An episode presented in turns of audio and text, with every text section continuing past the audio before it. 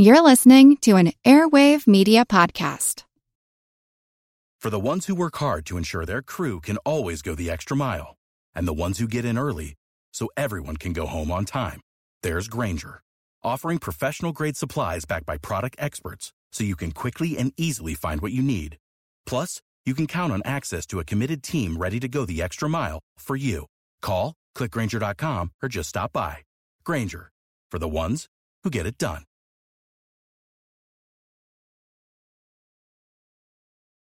So if you take, let's say, the thousand year history of the Roman Empire from the founding of the Republic in 509 BC through to the fall of the empire in the West, which is in the late 400s, where in that thousand year history might modern America find some analogous historical setting? If it's going to be anywhere, I think it's in this period between the end of their great wars of conquest and the rise of the Caesars.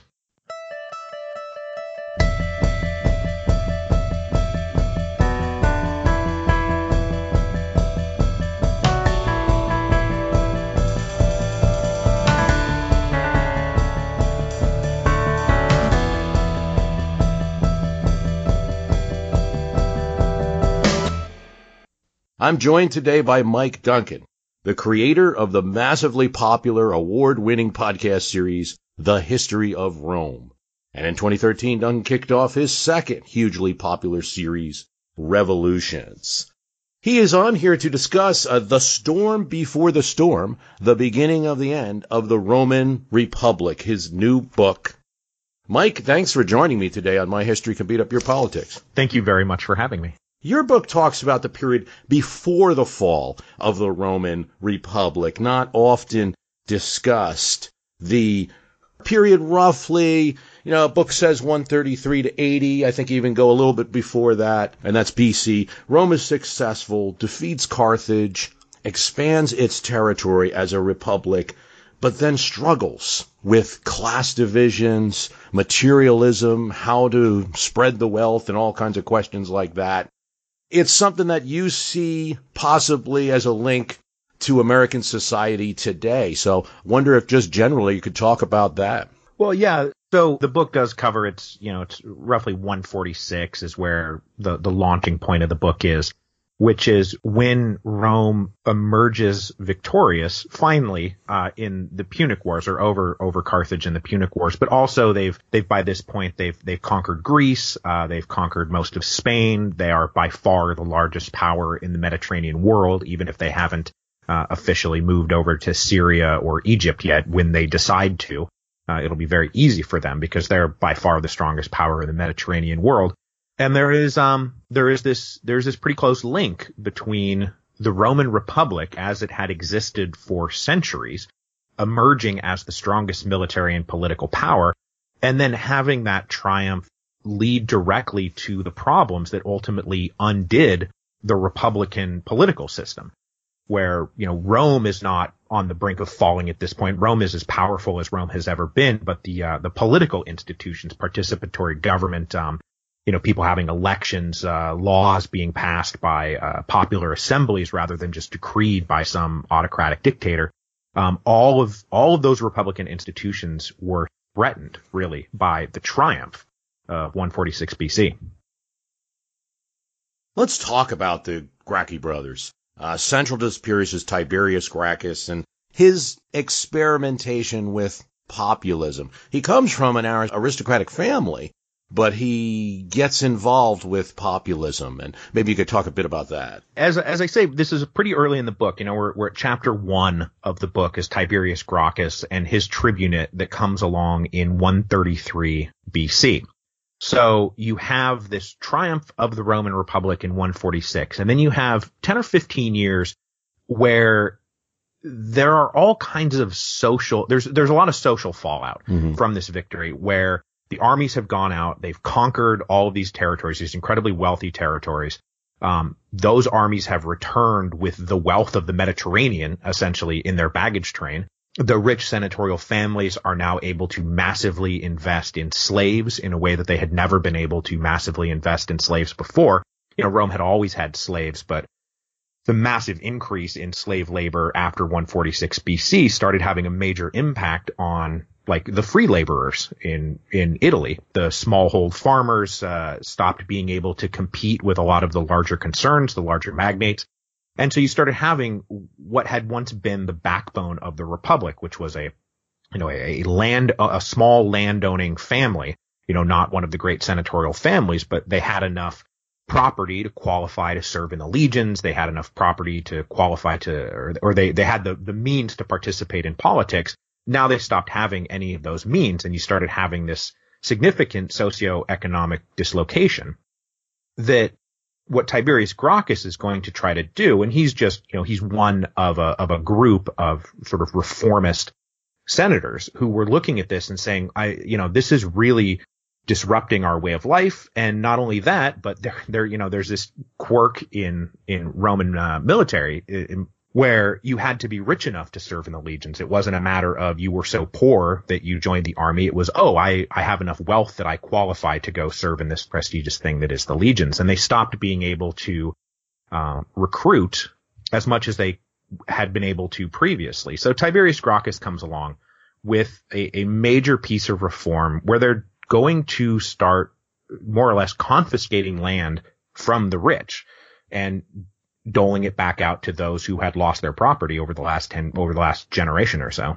and um, it doesn't go well for Gracchus in the end, right? It does not. It does not go well for Tiberius Gracchus at all, right? And it's sort of I like he who he who lives by the sword of populism uh, goes the other way as well. Yeah, and I mean they are they are using this in a lot of ways. Um, the thing that happens when you have this rising economic inequality, which is something that was going on in Rome at the time, is you you have so much anger and so much resentment uh, against the people, the small group of people who are benefiting, that it's very easy for then some popular orator or some populist demagogue to go use that energy and harness it for their own personal political gain. They're they're going to ride they're going to ride this anger um, to power. Now, when it comes to the Gracchi, I mean, I personally believe that both Tiberius and Gaius Gracchus were interested in reforming uh, Roman politics and Roman economics to stabilize what they saw was a very unstable situation. Mm-hmm. But they were clearly also using it to gain personal power. I mean, that's what Roman politics was all about. It was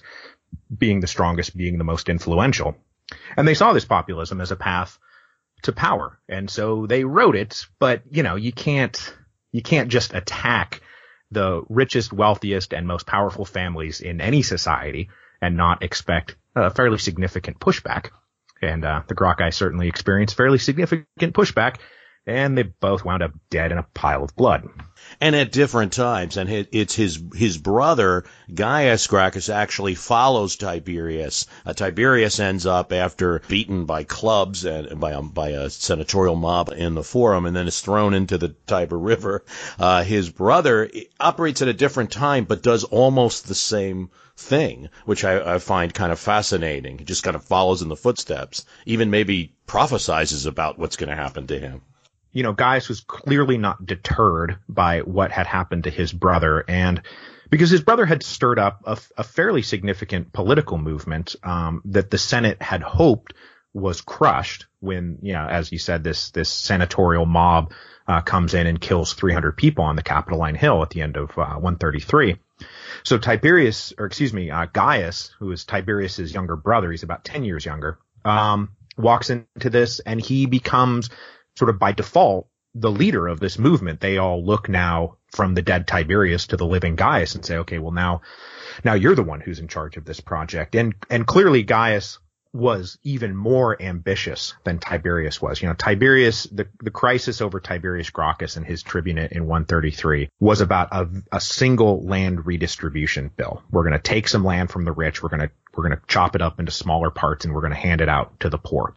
Um, Gaius was running an, a slate of reforms that really it was it was unprecedented in Roman history. Uh, the number of things that he was trying to fix at once, where land redistribution was just one part of it, but he was also trying to introduce um, subsidized grain uh, for the poor urban population of Rome. He wanted to improve the road networks. He wanted to create new colonies. He wanted to uh, stimulate trade and try to get a handle on the fact that Rome was now not just one city state among many in the Mediterranean. It was really the hub now of the Mediterranean economy.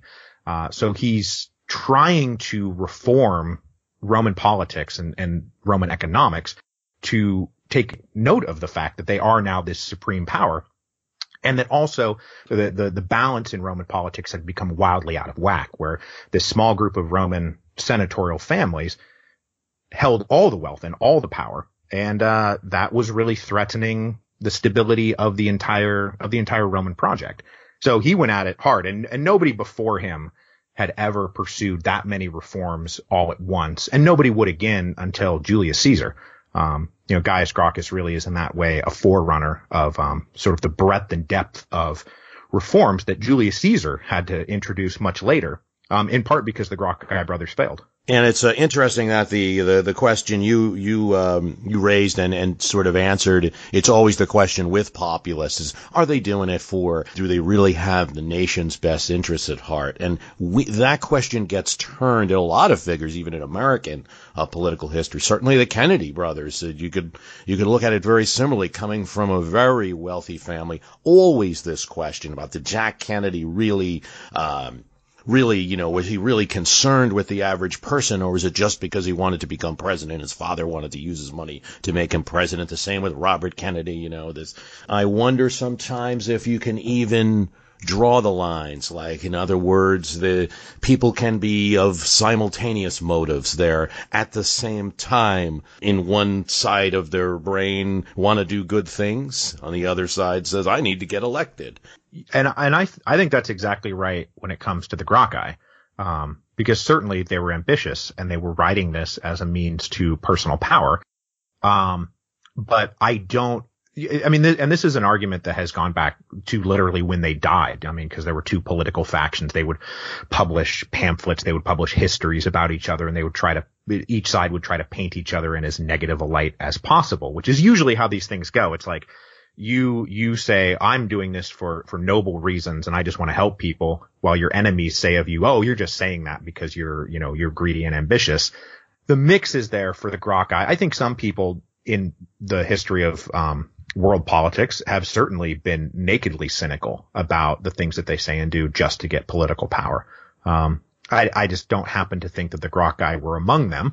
And I, I, think that the best, at least American analogy to the Gracchi would be the Roosevelts, um, who are very similar. They, they too come from, you know, one of these inner circle aristocratic style families. Um, Old Dutch New York. Yeah, yeah, like like that. And then there were, you know, they, when Theodore Roosevelt comes along in the 1890s, I mean, the United States had massive problems. We had labor problems, we had you know sanitation issues, we had uh, you know child labor, like all of these things that the progressives wound up attacking.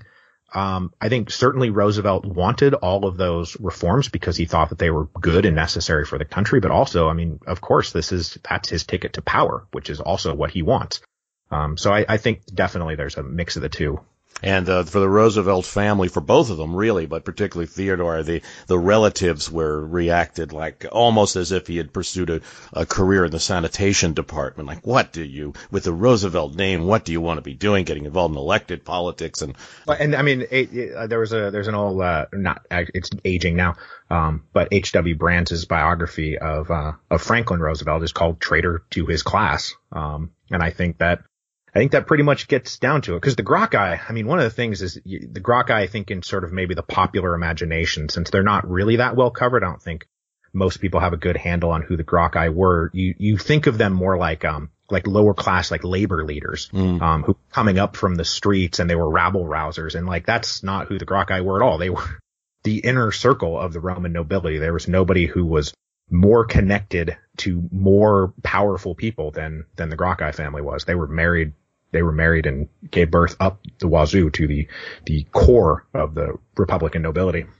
Is it uh, reflecting? It's a little abstract, but uh, I'm thinking of this. Is it reflecting perhaps a you know weakness in Republican or Democratic systems that our elected officials have to keep gaining there has to be constant momentum. You know, an English monarch can sit there forever and just the, by virtue of the fact that they're a member of the Windsor family, uh, or the like, they're, they're, uh, they're fine. They're, they are who they are. But the, the um, in, in de- democratic political systems, the the ultimate rulers have to keep gaining, have to keep showing the people something. In Rome's case, it seemed to be throughout your book. There's new conquests, new slaves, bringing back games at the at the various triumphs and and, and the like. And does that lead to pressures that that that cause uh, democracies to constantly be under the threat of self-destructing? Probably, um, but you know, an inertia of a of a monarchy that believes. I mean, I also do the, you know, the I do revolutions as mm-hmm. well, which is you know about modern political revolutions.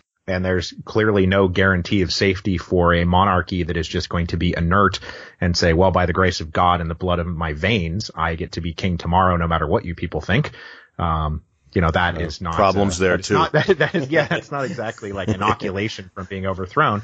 And in in the Roman case, what's interesting about the Romans is um, and what what a major threat posed by the Gracchi was, is that they were very conservative and they didn't want to have to necessarily pander to the mob, you know, beyond having a great military victory because war and politics were so closely linked.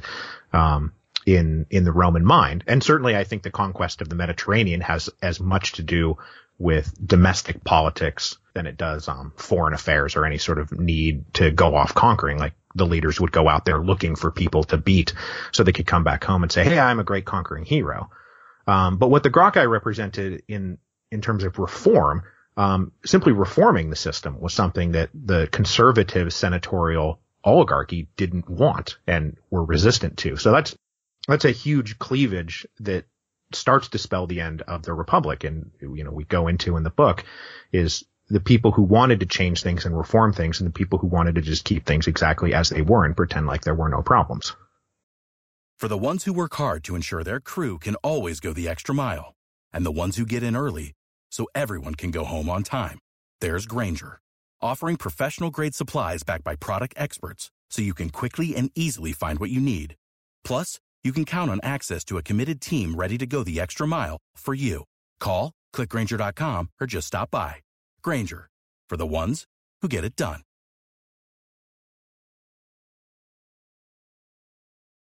I was uh, in a bookstore a few years ago and came across a book uh, by H.J. Haskell and then learned that looking it up that it was a big hit in 1939 and it was uh, the New Deal in Old Rome and the side of it had uh, the NRA eagle right out of the Roosevelt administration but uh, with the Roman abbreviation above it instead of NRA and it essentially was just uh, demonstrating how the Romans had engineered kind of a New Deal type system uh, the reason I find it interesting is there we are in 1939. America just can't get enough of Rome. We're always comparing our own republic and measuring, it seems. The founders, of course, uh, had many books on their bookshelves. Uh, Gibbon's book would probably be the most common, certainly is on Jefferson's bookshelf.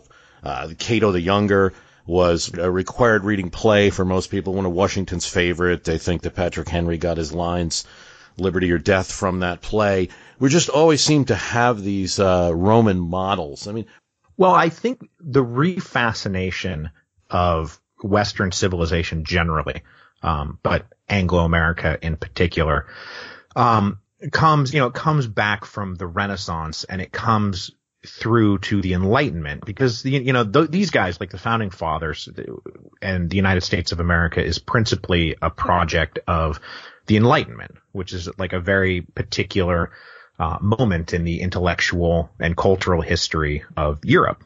So what these guys were operating inside of was a, a thousand years or more of um, of feudal monarchies and despotism, or you know, at what they would describe as despotism, right? Where you don't have rights, you don't have you don't have the ability to truly participate in government in the way that you might want to. And if you go looking in history for some model that you can say this is how it should be, this is how it could be, um, the Roman Republic is hundred percent right there waiting for you. And all of the intellectuals in Europe had sort of rediscovered the ancient world. And this is true too in, in France. You know, I mean, the, the French revolutionaries were as obsessed with the Roman Republic as the American revolutionaries were. This is going on in Britain. This is going on all over the place. The fact that there was this powerful institution that existed for centuries and centuries, um, as with, without king, right? This was, it was, it was provable that it could work and it was provable that it could work on a large scale. And then the fall of the republic becomes this, um, you know, this very tragic moment in the history of civilization. So yeah, the, the founding fathers were nakedly trying to recreate something that they had sort of mythologized in their own minds as, as the, the great alternative to the feudal monarchies under which they believed they lived. And and that's a good point, mythologize. But I wonder how much of that goes on. Like as I mentioned, they had Gibbon's book, Anything in particular? I know it's a little little off ball question, but anything in particular about Gibbons that is different from the other history book in any way? I don't have any idea that there is. It's just because that was the prominent book at the time. Yeah. Well, again, the the Gibbon book is also 100% a project of the Enlightenment because uh, there, there's two important things about Gibbon. Um, his, number one, his central thesis is that Christianity was the reason why uh, the Repu- excuse me, why the Roman Empire fell. Uh, so this is this dovetails very nicely with general with general Enlightenment attitudes towards Christianity at the time.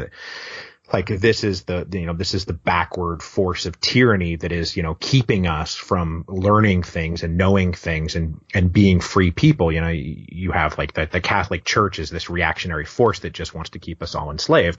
This is what the general Enlightenment idea of of Christianity was. And this is built in a little bit to the American Republic when it gets founded and the, the separation of church and state. You're trying to keep the two separate from each other.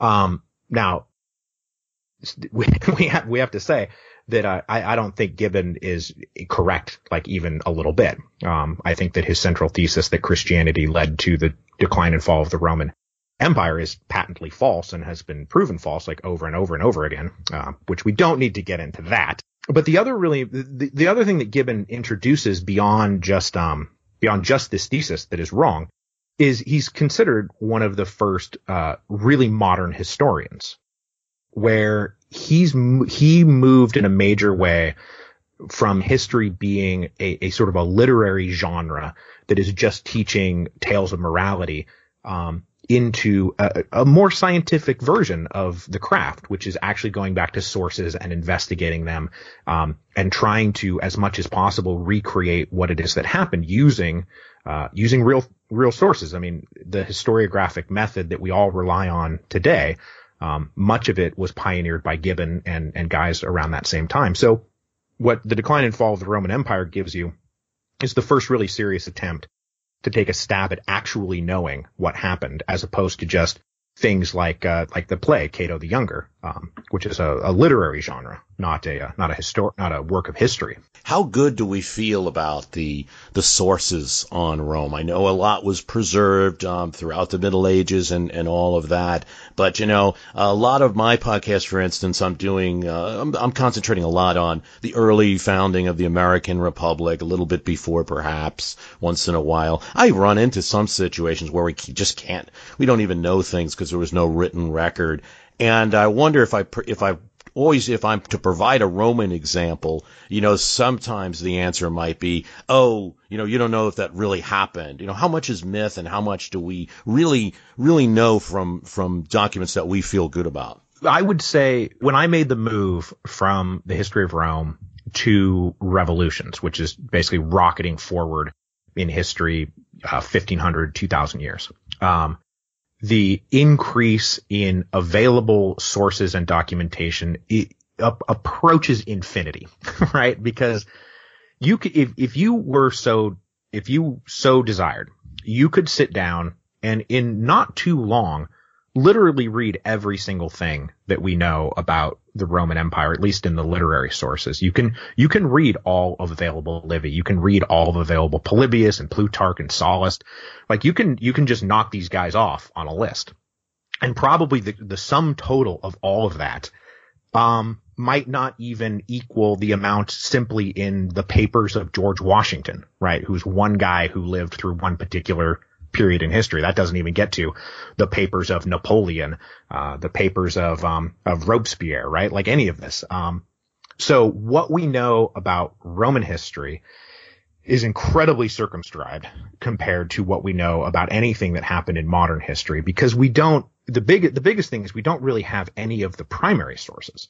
Um, we don't have really letters. Uh, we have some snippets of memoirs, but we don't have government records really. We don't have we don't have letters. Uh, we have histories that were written, but those are just really old secondary sources in a way.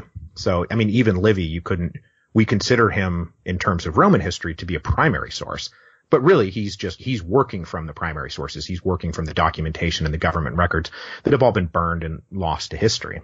Um, so it, it's, it's a, it's a nearly, it's a nearly infinite amount of knowledge that we have about modern history than ancient history. Yeah, no, it's fascinating thing. I had uh, Tom Oliphant on talking about uh, Kennedy, the amount that's available. Like Tom Oliphant said, when he saw in the Kennedy Library the amount that's available, we haven't scratched the surface of of really going through and reading all the letters of somebody like a Kennedy from a modern era, where everything was carbon copied, you know. And Lyndon Johnson, uh, I mean, it's it's definitely known because we have um, we have the we have the fellow you know that's doing the uh, biographies. Caro. Caro, Caro, that's right. I saw him interviewed, and he's he's really still alive, thank God. But he's he's trucking towards his last uh, version. But he has all kinds of compartments everywhere with Lyndon Johnson information. Now, these are just like you say, one modern man, you know. But right. uh, but uh, no, that is a fascinating point. Although I'd also say that maybe in some ways we also avoid getting uh, a few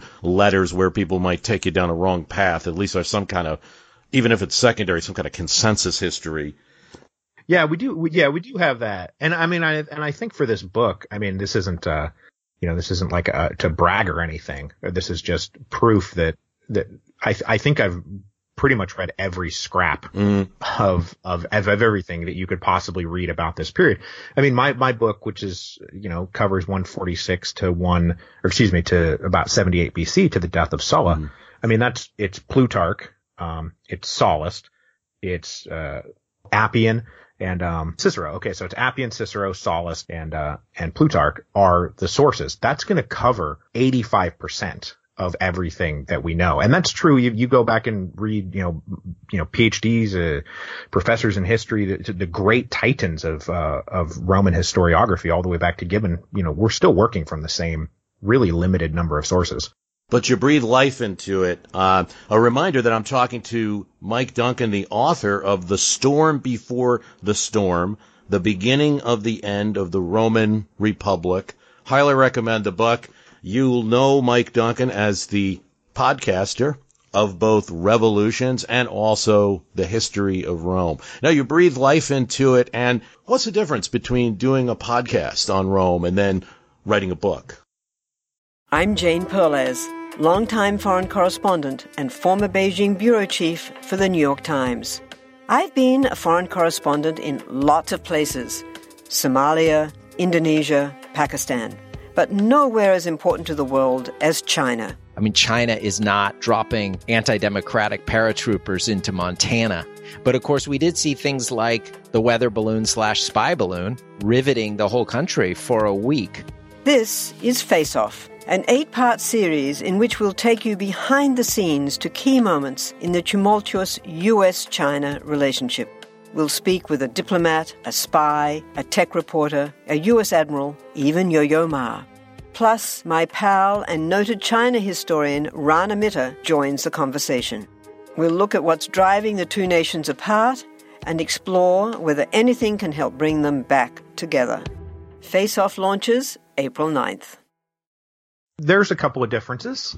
I think probably the biggest eh, from a from a writing standpoint because I you know I I write and script everything and then I read it. You know I'm not just um I don't just sit with a pile of notes and try to try to make it up as I go along. I I script everything out. Um with with both history of Rome and revolutions I'm sort of producing a chapter a week. It's very it's a very serialized um style of writing. Like um mm-hmm.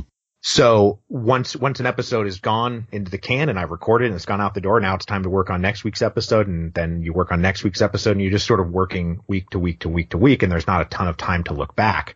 Um, writing the book was really fun for, for, this reason is that I, you know, was able to get to the end of it and then go back to the beginning and rewrite it and then go back to the beginning and rewrite it again. So the book is going to feel, I think, much more like a, a large complete package from beginning to end. Um, than anything that I can necessarily do with the podcast, which are very much like a serialized chapter, uh, chapter by chapter, where you can't really go back and be like, God, I wish I had introduced this concept 13 episodes ago, but I'm going to have to do it now.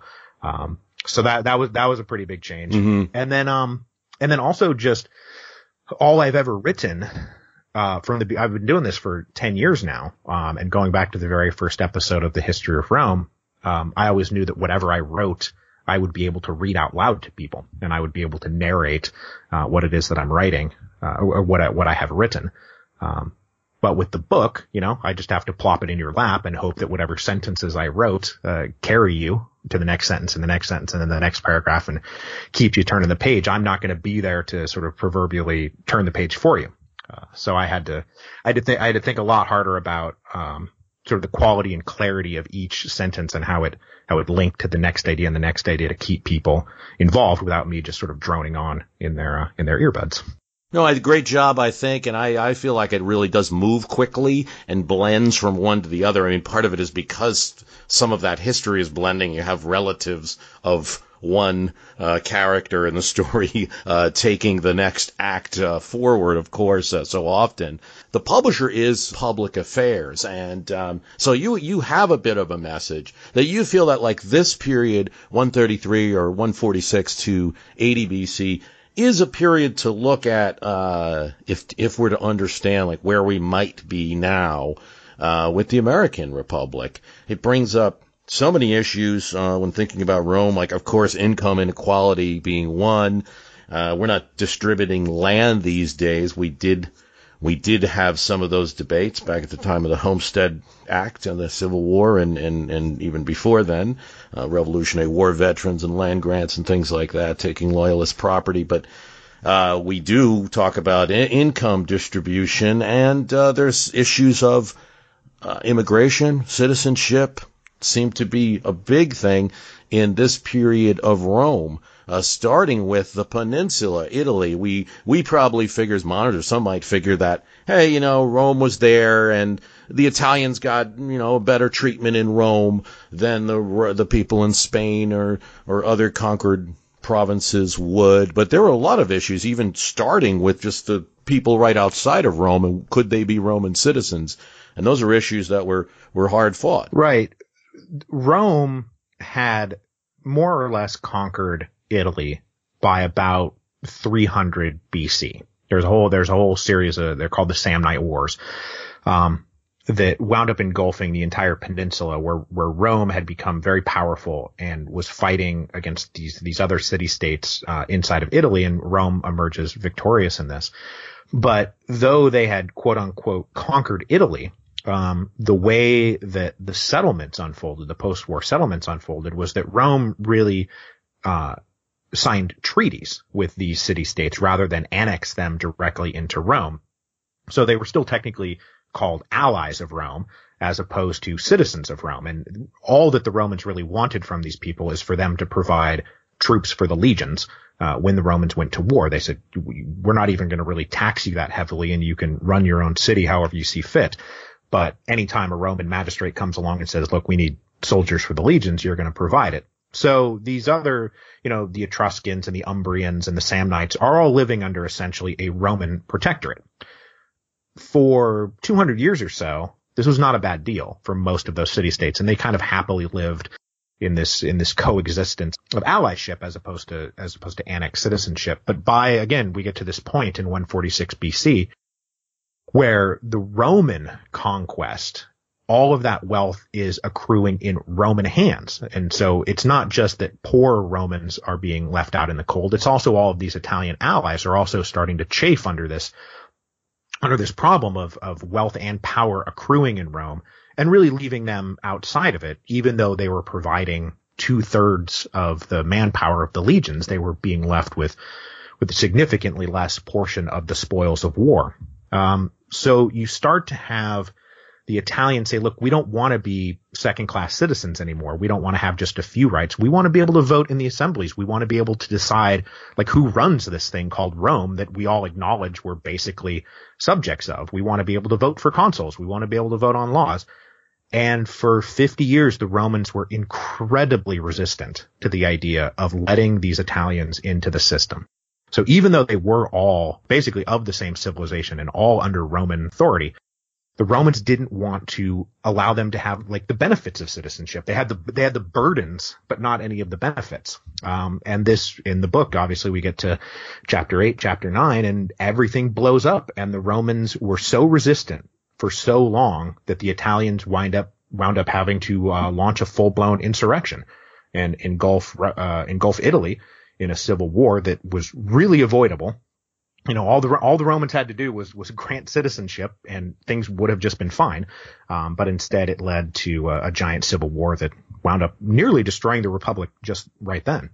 Is it appropriate to talk about Gaius Marius in that uh, sense? He seems to be uh, a very popular, intelligent, successful general, but he I guess because the Italians were with him in a lot of the fights, he, he, and maybe a little bit because he's seeking elected office as well, takes on that cause. In Gaius's biography too, you know, he comes, he comes from a city that, uh, was outside of Rome that had only been, the, the Romans did, you know, every once in a while slowly extend or grant rights to some particular person or some particular town here and there. Um, and, and Marius's town, Arpinum, was recently brought into the Roman fold just a couple of generations before. Um, but Marius himself quite readily identified socially with, with the Italians. And he was also a soldier at heart more than anything else. And so he could see quite plainly that the difference between Roman and Italian was utterly meaningless when it came to uh, prosecuting a war. For example, like you just as he he famously he he was he was really big. He would constantly award citizenship to people when he was consul, uh, even if he didn't necessarily have the authority to. And one time he came back to the Senate and they were like, "You got to stop." You got to stop issuing citizenship to all these people. You you don't actually have the legal right to do this. And he's like, well, you know, I can't, I couldn't hear, you know, the sound of the law over the din of battle right? Where because because like when we're out there and we're fighting and dying with each other, like we don't give a crap like who's from, you know, who's from, who's an Etruscan and who's a Roman. We're all fighting alongside each other, and we deserve to share equally in the spoil. So he was very Marius attains uh, unprecedented power at the end of the second century BC, and he is extremely liberal with doling out citizenship to the Italians in a way that ruffles a lot of feathers in Rome at the time. It seems like when a nation is challenged uh, by a military conflict, and I suppose in, in the case of Rome at the time we're speaking of, it's, you know, they had finished with Carthage, but they still had some revolts in Spain. They had the, the, the Italian wars and then uh, the war in Numidia. That kind of a challenge to the authority of the Republic means that you have to go to the people to raise an army to fight, and then the people don't always want to just do that for free. Yeah, and in in Marius's case too, you know, yeah, you, you do have to reward people for their service. You can't just call on them, demand that they save your house, um, and then not even pay them and just be like, okay, thanks for saving my house. See you later. Uh, you, you, got to, you have to recognize their dignity and what contribution they had made. Um, and one of the things, especially what Marius was doing when he is giving citizenship to many of his veterans is then those people would return back to their homes, home cities. They would now have Roman citizenship and they would have all these special rights and privileges where their next door neighbor who is just like them in every way just doesn't have that. So you started getting this like it wasn't just that Romans had citizens, excuse me, Romans had citizenships and uh, allies didn't.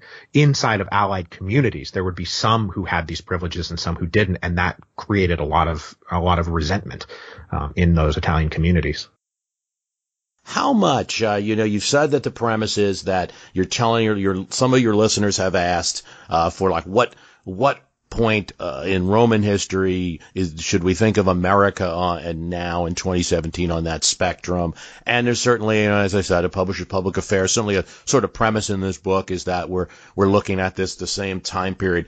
But what scope are you comfortable with with that? Is this is this like um, this time period, 146 to 80 BC, might be like what America is now? Is it it is like what America now? Is it it could be you know I mean uh, how much do you, how much do you think? Is it just a potential model or is it uh, it doesn't seem definite you know? No no no. It is it is every qualifier you can put okay. on it I would put on um history doesn't work like um like you know you literally replay the events of the past uh, wearing different clothes.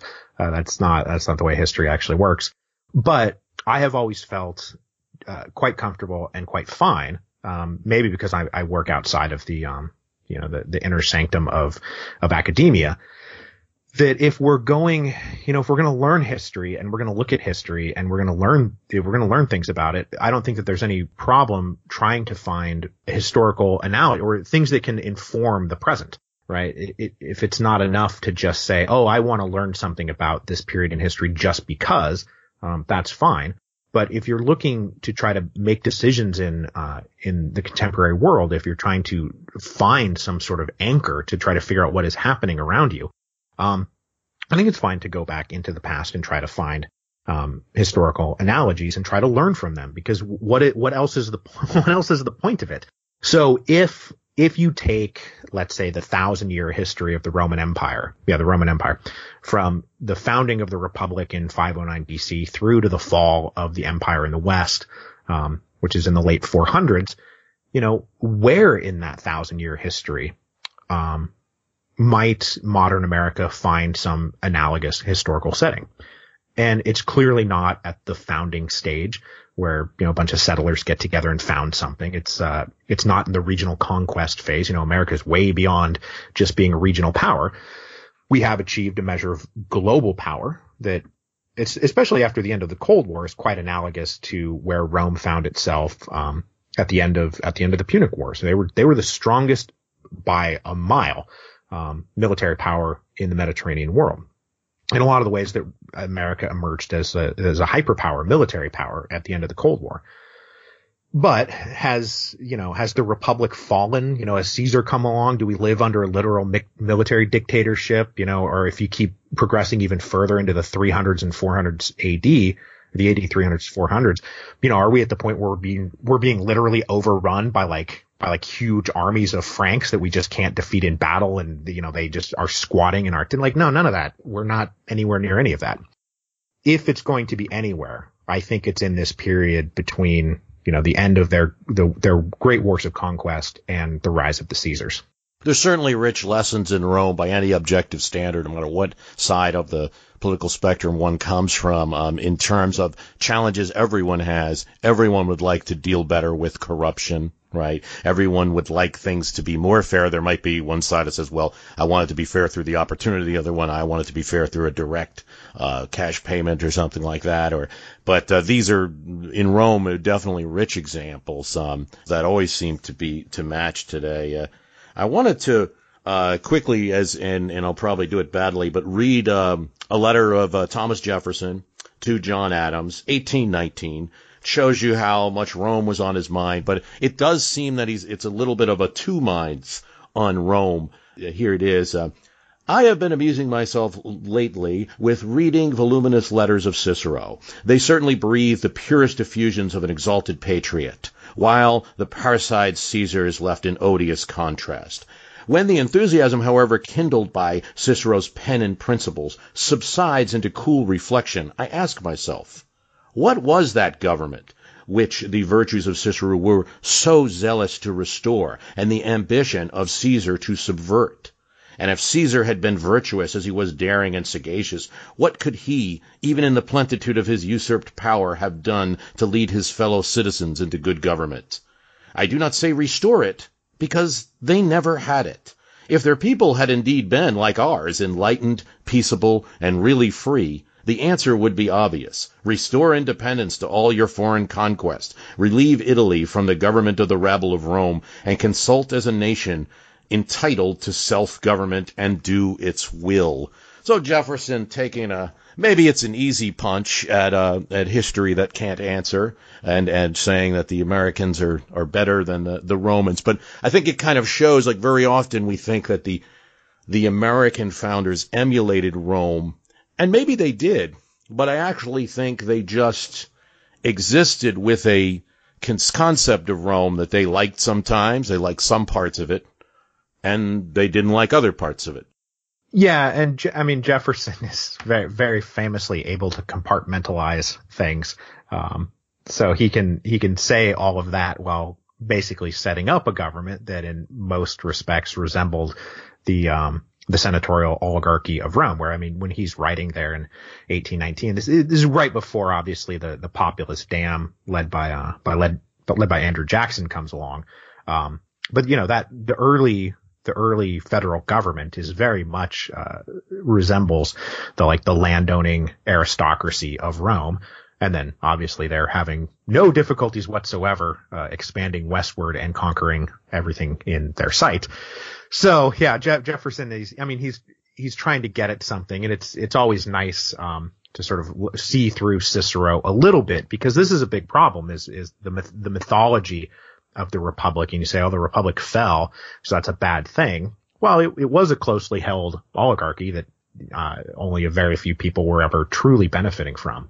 Um, so what was it worth restoring? And that's a that is a good question that Jefferson that Jefferson asked, at least at that moment, at least at that moment in his life when he was putting uh, quill to pen. Well, that's true. I do think uh, whenever I read the Jefferson Adams letters, I think a different Jefferson. Certainly, it's not the same as President Jefferson all the time. uh, it's a much more philosophical one. Uh, they certainly created a Senate. I mean, Jefferson didn't, but the, the people that created the Constitution were quick to create create that Senate to go right to the the the the, the Senex, the old the old men, uh, to guard against the uproar of the Assembly. If it was up to Tom Paine, it would be one big Congress, uh, unicameral. Um, and uh, but they they definitely at least we still have today that that Roman um, that Roman echo in our government. Yeah, because I mean the the Constitution was trying in a lot of ways to to recreate some of the the balance that the Roman Republic did in fact have. Um, you know, there, there was a democratic element to, uh, there was a democratic element to the republic in the assemblies, and there was the aristocratic element of the Senate and the the executive uh, monarchical element of um, of the consuls. And so they were trying to recreate that a little bit with, you know, the House of Representatives and the Senate and the uh, and the president. And a reminder that I'm talking uh, to Mike Duncan, the author of The Storm Before the Storm, the beginning of the end of the Roman Republic. He's also the podcaster that you know for the history of Rome and revolutions. Uh, we've talked about a lot. Really appreciate coming on the program. Anything that um, you feel we, we should have discussed that uh, that didn't happen? I think we did the good work. The only thing I would add is if you're listening to this, you should go buy the book. yeah, I urge uh, my listeners to go out and get The Storm Before the Storm, the beginning of the end of the Roman Republic. Um, I'm a podcaster too. You got to support the podcast that you listen to. Uh, you know, we're all uh, out there working. If a podcaster writes a book, by all means, support them. Mike, thanks very much for coming on. My history can beat up your politics. I really appreciate you having me.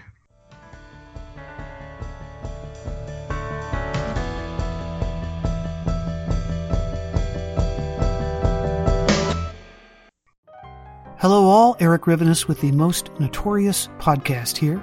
Each week, I interview an author or historian about a historical true crime, tragedy, or disaster. Subject matter ranges from gunslingers to Gilded Age murder to gangsters to fires to pirates to wild prison breaks. My guests bring their incredible knowledge directly to you. Please subscribe to Most Notorious on your favorite podcast app. Cheers and have a safe tomorrow.